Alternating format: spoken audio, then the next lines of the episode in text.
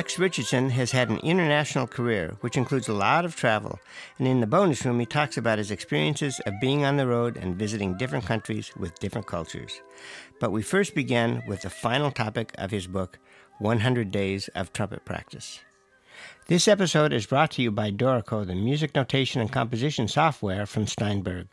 Dorico is a family of products for iPad, Mac OS, and Windows, and you can get started for free with Dorico for iPad in the App Store or Dorico SE for Mac OS and Windows.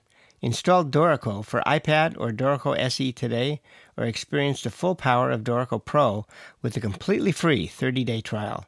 Visit www.dorico.com to learn more. Number 10 is what comes next.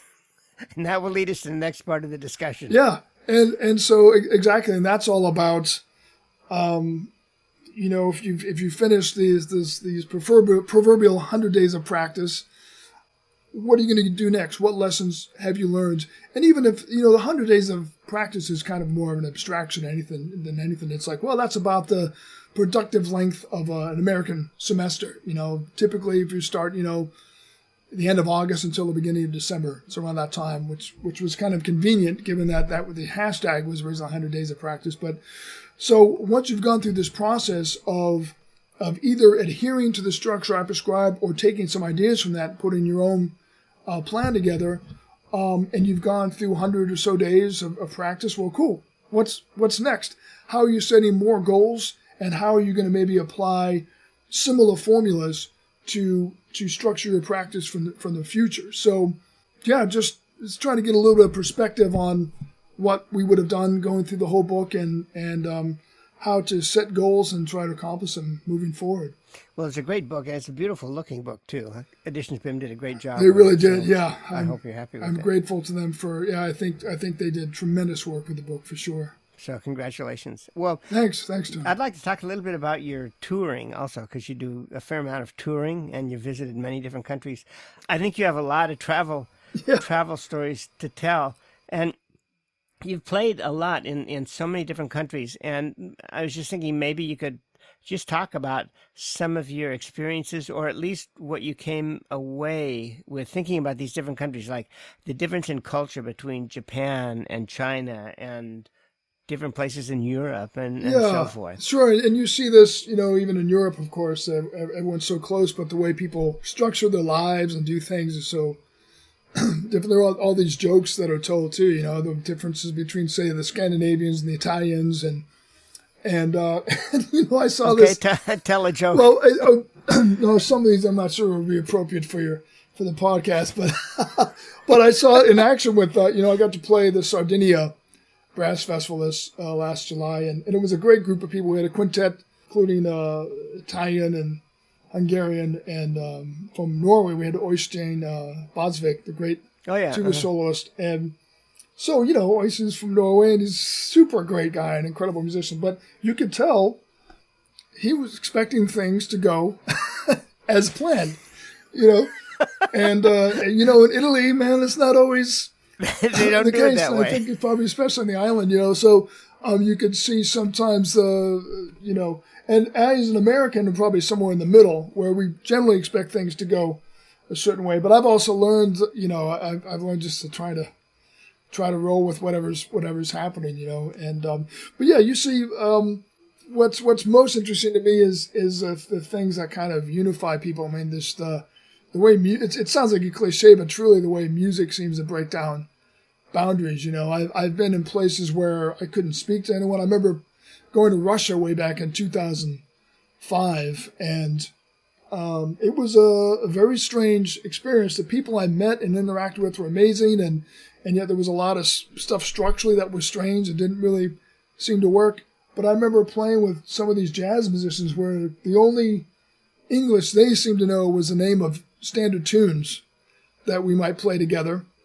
And I didn't speak any Russian at all. So that was what we would say to each other. We knew the same recordings and the same keys, and we, we would play these tunes together. And it was incredible. So that it, it shows what a powerful force and a powerful experience it is to to be able to play music and connect with people from these different cultures, ranging from you know Japan and China. It's, just incredibly different places in terms of how the lives are structured, and and yet you find great people everywhere. You know, uh, Russia, different parts of Europe, New Zealand, Australia.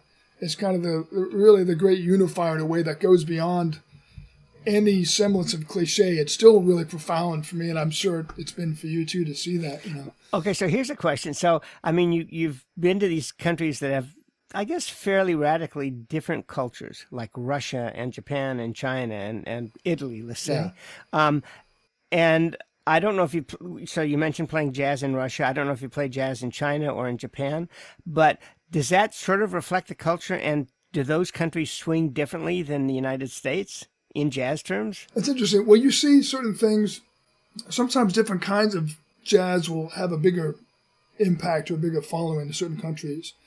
Like uh, when I was in Korea, I was really impressed in the clubs we went to in Seoul that these guys were playing very much like what they sounded like a lot of the New York musicians, uh, guys right on the edge of the modern stuff, incorporating all kinds of fusion and and rock and pop elements, but, but very virtuoso kind of improvisation, you know. And up in Scandinavia, um, they they you don't hear a lot of a kind of the, the bluesy sort of approach to playing. You hear more of a very modernist kind of straight eighth note kind of a chamber music ish sort of approach to playing.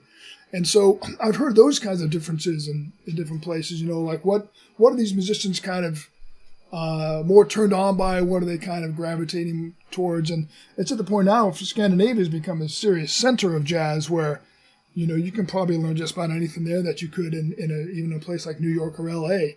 if you say going to study jazz or something. And I remember I, I did a, a class in uh, or Gothenburg, I guess we would we'd call it right near Borås after playing with the orchestra there. Um, and uh, I just had a trio, jazz trio, and like I was doing a, a clinic. These there was, these were kids, they were like 19 20. I was like, well, let's play a little bit of Stella by Starlight, you know. And I told the piano player just play eight measures up front as an intro, and I knew that was going to tell me all I needed to know. And by the end of those eight measures, like, whoa, I'm going to be keep, keeping up with these kids. You know, they sounded amazing, and so the whole experience was a total blast. And you get to, you got to see just how the profundity of the, the education uh, they have in that that part of the world. And so, yeah, there are surprises. And what's really surprising now is that there seem to be great jazz musicians everywhere now. Every corner of the world seems to have great jazz musicians, and of course, be, be, between the fact that you know um, the music's been around so long at this point, and the fact that its accessibility is, is greater than ever through the internet. Um, it's so it's it's pretty inspiring to encounter that. You know, one criticism of of globalization with orchestras is that people say orchestras are all starting to sound the same in a way. They don't have their individual characters like they used to have. Um, but what I also notice is that orchestras are a lot more versatile, so that that a German orchestra can play French music and can start to sound like a French orchestra, whereas before, with their individuality, they couldn't. Um, yeah. Do you find that's happening with jazz too? That that um, that on one hand, um, different countries or or there tends to be sort of a, a coming together, like a, a everybody's sort of playing the same, or do you think there's more um, variety in the in the different cultures or, or countries? I think it's interesting. It, it's I think it's maybe the same kind of parallel where people are exposed to a lot of the same things, but mostly it means an expansion of what everyone can do. So I think a lot of musicians, if they want to play kind of more trad jazz, they can do it. If they want to play fusion, they've got some electric instruments, they can do it. And if they want to play more in the in the, the sort of bebop or post bop style, they, they have the skills to do that as well. So yeah, I think it's there are always going to be these individual differences. It's it's a little bit like the way the food culture will, in, will influence winemaking. You know, and the way the wine, the way the wines grow based on the climate is going to influence the way they, they make food. And I think the way people speak, interact with each other, tends to have a subtle uh, effects on how they, they improvise together and, and play music. And so you you know, I think you see in some of the more relaxed places they, they, they play a little more relaxed, and some of the more tense places, especially big cities, there's a little more of this kind of aggressive vibe. So that's that's kind of an interesting thing I, I think I've observed. You know. Hmm. You know, there's a great um, video. I just love this video uh, taken from a young person's concert with Leonard Bernstein and the New York Philharmonic, I think 1961 or maybe 59, where he talks about folk music and he talks about how the different languages have different stresses and emphasis and how that goes into folk music and then how folk music goes into classical music. And I'm sure the same thing would happen with jazz. Yeah, I would think, yeah absolutely. Because I think you've always got these the more local kind of traditions that evolved over the centuries for for various parts of the world, and it's always going to have some kind of influence on how they they play jazz or any other genre that kind of crosses international boundaries. And I think one of the one of the simplest way they do is just the idea that their folk songs come into the repertoire. You know, you can adapt. You know, for for jazz musicians, uh, the basic repertoire initially was kind of Great American Songbook tunes, and then a lot of musicians started writing more and more of their own tunes. And so, you know, if you go to say Sardinia when I was just playing, they're going to have different folk songs that might come into their their repertoire that the jazz musicians will adapt, and it's going to be that way all over the world. And that's that's one of the cool things that still keeps some differences alive. Well, you know, one thing I I know about you, I think I know about you, is that you really like to work. You like to get a new piece and really work hard on it. You enjoy practicing, and you also, it seems to me, really enjoy working on new projects. So, um, what are some projects that you have that you're looking forward to in the future? Yeah, that's a that's a fun question. I mean, I'm looking to record another uh, jazz album soon with uh, some musicians uh, in Richmond. We're very lucky there. It's a relatively small city, but there are just some amazing musicians there. And I over the years, as I got busier traveling, I was losing connection to the scene. You know, I'd come home and teach and be at home with uh, my wife, and then I'd be gone again, and, and I wasn't playing much at home. So I'm, I'm really working hard to reconnect to the scene because there's so much musical benefit I can um, I can derive from that with uh, musicians at home. I'm also trying to, uh, you know, I've, I've spent some time hanging out with uh, an alto saxophonist named Steve Wilson who's uh, he's one of he's probably VCU's most famous jazz alum or one of them for sure, and he's he's a real star in the New York scene. Incredible musician, a wonderful guy, and we've had a few chances to play together, and we're trying to develop um, a project that's going to involve um, improvisation on on some classical structures. So that'll be that'll be really cool to get into, I think. Um, yeah. Just let me inter- let me interrupt Sure. just for a second. When you said you've said VCU a number of times, and that stands for Virginia Commonwealth University. That's right. We still remember your visit, of course. Oh, I told the story of you asking anyone, does anyone have a trumpet? You know, you hadn't touched one in three months, and you just grabbed mine and nailed whatever it is he was showing to the, the kid. well, I think it was a warm up in the middle register, and your your mouthpiece is, was the strangest feeling mouthpiece for me. the thing I remember about that visit is thinking that I'd lost my passport. I remember that too. That was a That scary was a scary moment, moment. for me. Yes. I, yeah. That's, I, I went through the same thing in Thailand once. That was a bad feeling. So, um, yeah, we probably all go, all, all travelers probably go through that at some point, I imagine. I think so. Yeah, and boy, it's terrifying. yeah. So anyway, so you're with a saxophone player at VCU. No, he's he's actually a VCU alum. He graduated Oh, okay. whew, long time ago. I would say he's probably back in the 80s, you know, but he's been up in New York. He's played with just about everyone you can imagine. He's a real star in the in the international jazz scene, and um, so we're we're hoping to develop something of a, a partnership with this uh, project that's based on improvisation on on some classical structures, and yeah, beyond that, I'm trying to do some more composing. I'm still trying to get um, back into kind of a groove with with concert bookings and and and travel. It's still been kind of slow going, but it's picking up. You know, more invitations are, are coming through, and you know, going to Sardinia was my first international trip since March of 2020. My my last concert before the COVID lockdowns was actually in Peru.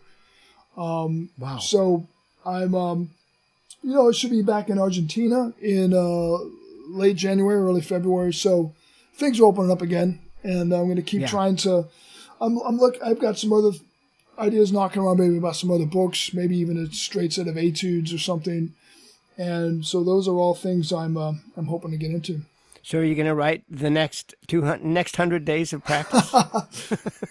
I don't know. I think you know now that this this sort of set of uh, this the structure is in place, the templates in place. It might be a lot easier to do that to kind of say, okay, well, what what happens if you're going to you know do another semester and keeping some elements and cycling some others out. And so we've also talked about trying to get um, see if we can get that from other instruments. Maybe a horn artist would like to do one for horn or trombone or something like that using the same template. So we'll yeah we'll see how that that stuff might develop. But Wow, that's interesting. That would be very interesting. Yeah. And you could it, it, that could expand to every instrument, actually. yeah, exactly. And and in fact, I'm I'm going to be doing some presentations on just 100 days of practice uh, that are more less specific to trumpet players. For example, the Midwest Clinic in in December, I'll be doing that as a, one of those what they call a shop talk, which is kind of its TED Talk style structure, shorter and kind of get get to the point with a broader audience. And so I, I'm going to have to develop how to present some of these ideas more broadly speaking, so that uh, uh, other instrumentalists can apply it to what they're doing. Well, this sure has been fun, Rex. I really appreciate you taking the time to talk. It's a blessing. I just hope we're together in person as soon as possible. Yeah, it's pretty amazing. I mean, I'm in Freiburg and you're in Richmond, but I remember when I was in Richmond with you, and um, we went out. Went out after I found my passport. right. Um, Celebrate. We and had this. Yeah, yeah, and celebrated with this breakfast at Kuba Kuba, I think it was called, and it was wonderful. Amazing So, place for sure. Yeah. Yeah, we had a great time there.